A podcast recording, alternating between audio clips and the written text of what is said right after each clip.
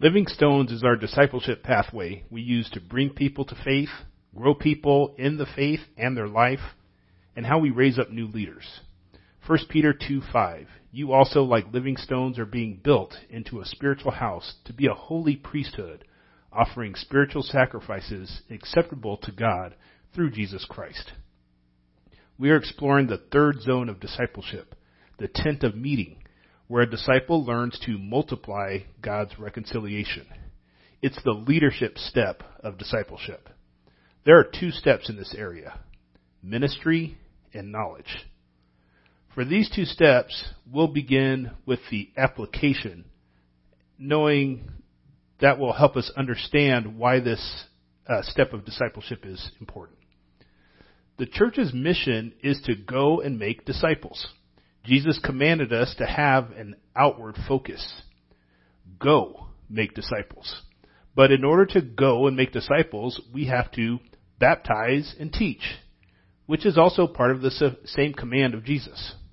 We're not sent out without preparation, without teaching, without encouragement, without prayer, without financial support, without help, without coordination, or without focus. To say go out and do something for Jesus might sound inspirational, but that's not how the New Testament describes how Jesus sent out his disciples, nor how the early church functioned. If my daughter was looking for her first job, I wouldn't tell her, go drive for Uber, if I hadn't first taught her how to drive a car. In the same way, for the church, inward focused ministry prepares us for the outward mission. Ministry is illustrated by Issachar, who is blessed by Jacob in Genesis 49, 14, and 15. I'm going to read out of the NIV as it has a better translation for these verses. Genesis 49, 14, and 15. Issachar is a raw-boned donkey lying down among the sheep pens. When he sees how good his resting place and how pleasant is his land, he will bend his shoulders to the burden and submit to forced labor. The Bible doesn't provide many stories about Issachar, the son, or the tribe. One verse and one story stand out. We'll explore both of those as we break down the meaning of Issachar's blessing. The key descriptive verse about the tribe of Issachar is 1 Chronicles 12:32. The chapter describes the warriors from the various tribes of Israel that came to King David. Here's what the text says about Issachar. From the Issacharites who understood the times and knew what Israel should do, 200 chiefs with all their relatives under their command. 1 Chronicles 12:32. The first lesson from Issachar is positioning for ministry. In the Genesis blessing, Issachar is described as a raw-boned or strong-boned donkey. As Naphtali was compared to a doe to describe fruitfulness, Issachar is compared to a donkey because he works hard. Issachar as a donkey is not carrying loads or people down the road nor is Issachar a wild donkey in the wilderness. Issachar's home is among the sheep pens or sheepfolds, walled areas where flocks are kept. Some translations say saddlebags instead of sheepfolds. Here is where, I, where the translation choice comes from. The word here could mean a heap, which could imply a load of something. Since the donkey in Genesis 49:14 is lying down, some people think that that's how a person would load saddlebags onto a donkey. Secondly, why would a donkey be in a sheepfold? I see three problems with the saddlebag translations. First, the first problem is a donkey doesn't have to lay down in order to be loaded. The second problem is the other places this word are used, Numbers 32:24 and 36 and Psalm 68:13, clearly refer to sheepfolds because flocks or sheep are mentioned. The third problem is that a donkey is an animal that a shepherd might actually keep in a sheepfold. My friend Becky keeps sheep on her property, and with the sheep, she keeps one llama. Becky doesn't do this merely to have lamb's wool and llama wool. If so, she would have more than one llama. The llama kept in the sheepfold is because the llama protects the sheep from predators. A donkey or a llama, depending on geography, hmm, excuse me, depending on geography, is put in with sheep to protect the sheep. Once a donkey joins the flock, the donkey's natural instincts and traits will be used for the benefit of the sheep. Donkeys are natural herders. Donkeys have good hearing and eyesight. When a donkey perceives danger, especially from a canine, the donkey will position itself between the predator and the sheep. The donkey will bray, and that loud noise will scare the predator and will also alert the shepherd and the sheep. A donkey will fight, able to rear up on its hind legs and strike with its front hooves. A donkey in a sheep pen is positioned to help the sheep and the shepherd. In 1 Chronicles 12, the tribes send warriors to the newly crowned King David. Gad sends valiant warriors trained for battle, experts with shield and spear, men with faces like lions, swift as gazelles. We discuss them with the responsibility Living Stone. Judah sends troops with shields and spears. Simeon sends valiant warriors ready for war. Levi, the priestly tribe, has fewer men to send, but they do send one especially valiant warrior. Most of the tribe of Benjamin remained loyal to King Saul. But the men they did send were ambidextrous archers and slingers. Ephraim sends valiant warriors. Zebulun sends men trained for battle with all kinds of weapons for war. And one purpose, to help David. Naphtali sends men with shields and spears. Dan sends men trained for battle. Asher, men who can serve in the army and were trained for battle. Reuben and Manasseh send men equipped with the military weapons of war. Most tribes sent men who were willing and able to fight, and most came with their own weapons. Zebulun at least sent men who knew who they were fighting for, King David.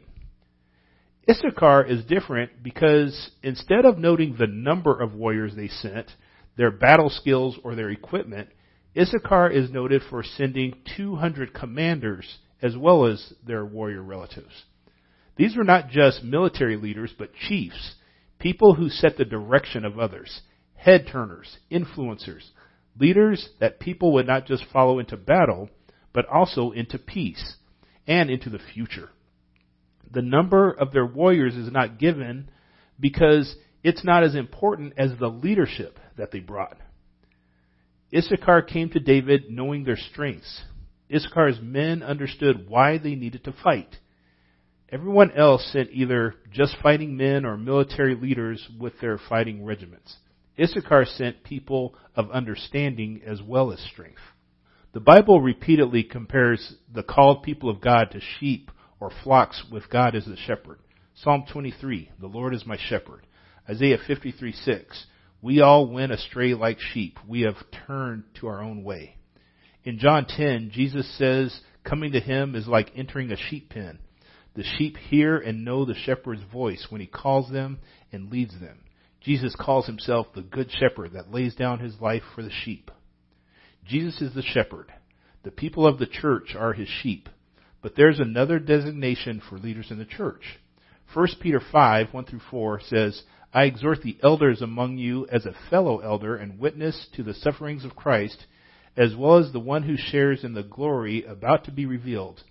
Shepherd God's flock among you, not overseeing out of compulsion, but willingly, as God would have you, not out of greed for money, but eagerly, not lording it over those entrusted to you, but being examples to the flock. And when the chief shepherd appears, you will receive the unfading crown of glory. Most commentaries I've read inserted the idea of leaders being under shepherds, with Jesus being the chief shepherd as described in these verses. But the term under shepherd is not in the text. One who shepherds the flock as part of the flock is a strong donkey, which means I can take it as a compliment if ever I hear someone say, my pastor is an ass. You're calling me a strong worker that protects the flock. To lead the flock, a leader must be part of the flock. I must have faith in Jesus, demonstrated through baptism, membership, and regular participation. To lead the flock, a leader must know their strengths or gifts. We each have talents, skills, and spiritual gifts that God calls us to use with our best effort. Romans 12, 4 through 8 lists some of the spiritual gifts and describes how they are to be used optimally. Romans 12, 4 through 8. Now, as we have many parts in one body, and all the parts do not have the same function, in the same way, we who are many are one body in Christ and individually members of one another. According to the grace given to us, we have different gifts. If prophecy, use it according to the proportion of one's faith. If service, use it in service. If teaching, in teaching. If exhorting, in exhortation.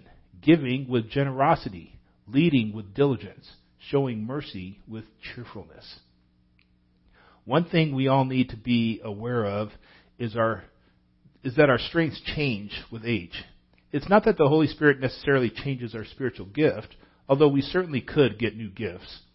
But sometimes physical limitations of our bodies necessitate how we use our gifts. Some people are blessed to be like old man Caleb in Joshua 14 and 15, 85 years old, still taking land and fighting giants. Other people are like Caleb's friend Joshua, just a three year age difference between them, but Joshua is described in chapter 13 as old and advanced in age. Yet, there's still much land to be taken. Joshua shifts from becoming the head of the army to the leader who, who delegates the fighting to others and spur on the people. Joshua 42 or 40, 24:15. But if it doesn't please you to worship the Lord, choose yourselves today which you will worship. The gods your fathers worshiped beyond the Euphrates River, or the gods of the Amorites in whose land you are living. As for me and my family, we worship the Lord. No matter our strength, the disciple positions themselves to work hard for the sheep. The next lesson we see from Issachar is perceiving ministry. Genesis 45:15. When he sees how good is his resting place and how pleasant is his land. Issachar recognizes where he is, in a good place, a place of rest, a pleasant land.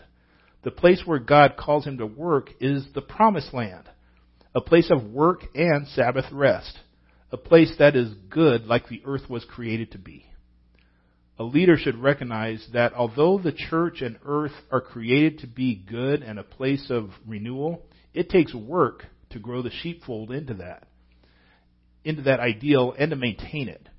Even in the Genesis creation, when everything is described as good, God places people in his garden to work. The leaders of Issachar that came to David in 1 Chronicles 12 understood the times they realized that King Saul and Jonathan were dead. They knew that David was the anointed king chosen by God. They knew there were people still loyal to King Saul. David was a warrior king and a man after God's own heart and a shepherd's heart. David could lead the people to the next level as a nation, or the nation could be caught in civil war. They knew the Philistines and other enemies were waiting to see what advantage they could take in this time of political transition. They understood the times, what they had, what they could become, and what they could fall to. Our city is in a similar position right now. Oakdale Police Chief Bill Sullivan retired on July 31st, 2021, after 34 years of service. I've been asked to be part of the interview panel for the new Chief of Police. I feel like we're living out a scene from Star Trek The Undiscovered Country. Spock says to Valerius, of Valeris, this will be my final voyage on board this vessel as a member of her crew. Nature abhors a vacuum. I intend you to replace me. Valeris replies, I could only succeed you, sir. Throughout his career, Bill Sullivan was a man who knew his strengths, knew this community, knew the times he lived in, even as they changed over 34 years, and knew where we needed to go. A leader doesn't just prepare for emergencies. A leader moves their community into a good future. We can't simply replace Bill Sullivan, but a leader who also understands the times and what we should do can succeed him. If that's the type of leader we want in the community of our city, shouldn't we also seek to be that type of leader in the community of our church? Ephesians 4, 11 through 13 is another list of spiritual gifts combined with the reason why we're to use our gifts. And he himself gave some to be apostles, some prophets, some evangelists, some pastors and teachers, equipping the saints for the work of ministry to build up the body of Christ until we all reach unity in the faith and in the knowledge of God's Son, growing into maturity with a stature measured by Christ's fullness.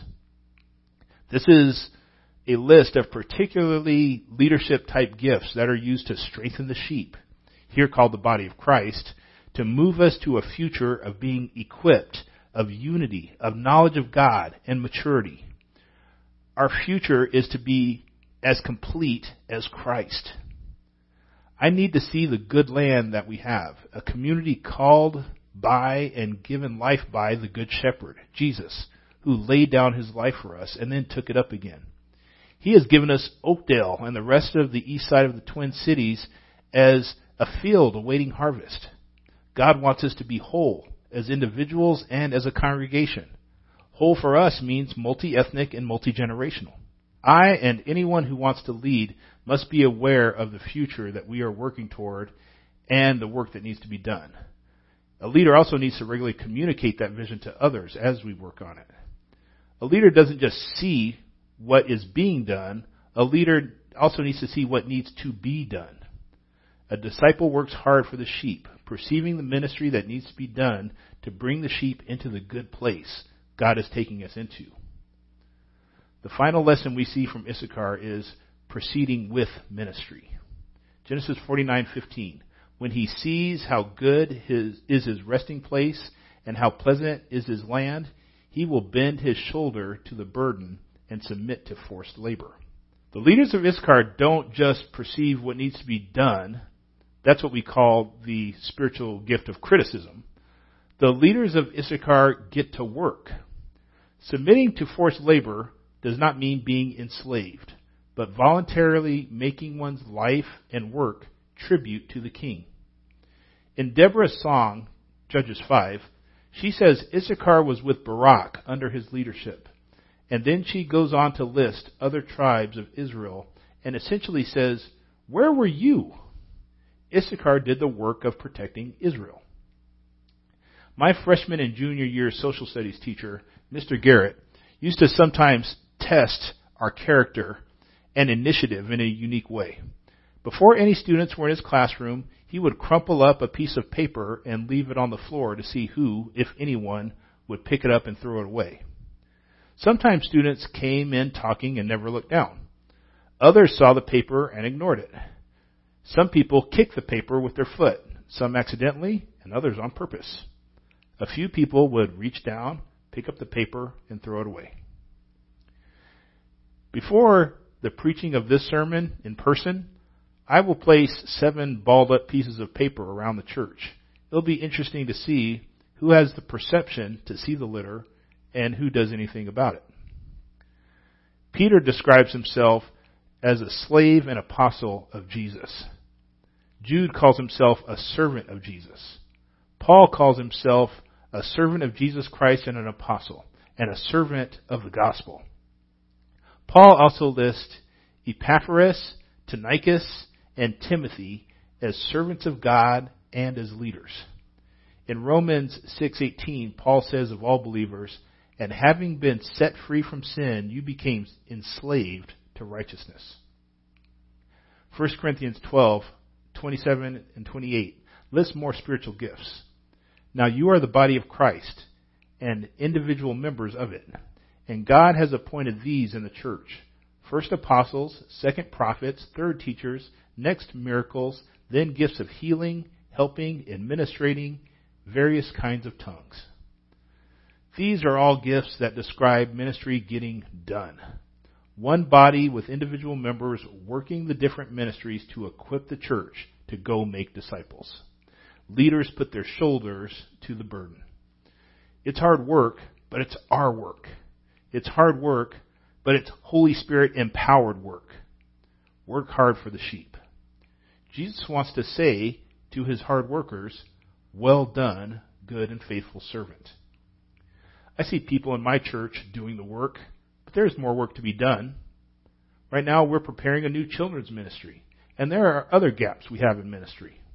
One pastor or a few leaders can't do it all. Issachar's blessing was to be the hardest worker among the sheep.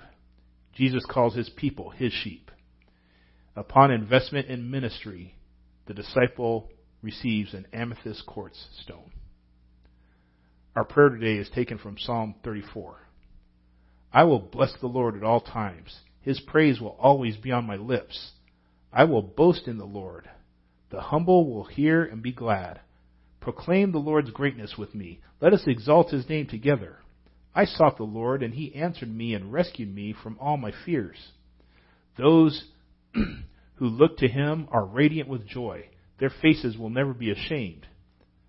This poor man cried out, and the Lord heard him and saved him from all his troubles. The angel of the Lord encamps around those who fear him and rescues them. Taste and see that the Lord is good. How happily, how happy is the person who takes refuge in him. Lord, that psalm proclaims your protection and ability to rescue us from all enemies, and the greatest enemy is death. Sin, corruption, and Satan himself stand at the gate to devour the sheep. But Jesus, our great and good shepherd, protects us and empowers the leaders, the donkeys among us, to take good land. Let us use the gifts that you give to increase your flock in numbers and in health, that we may be whole.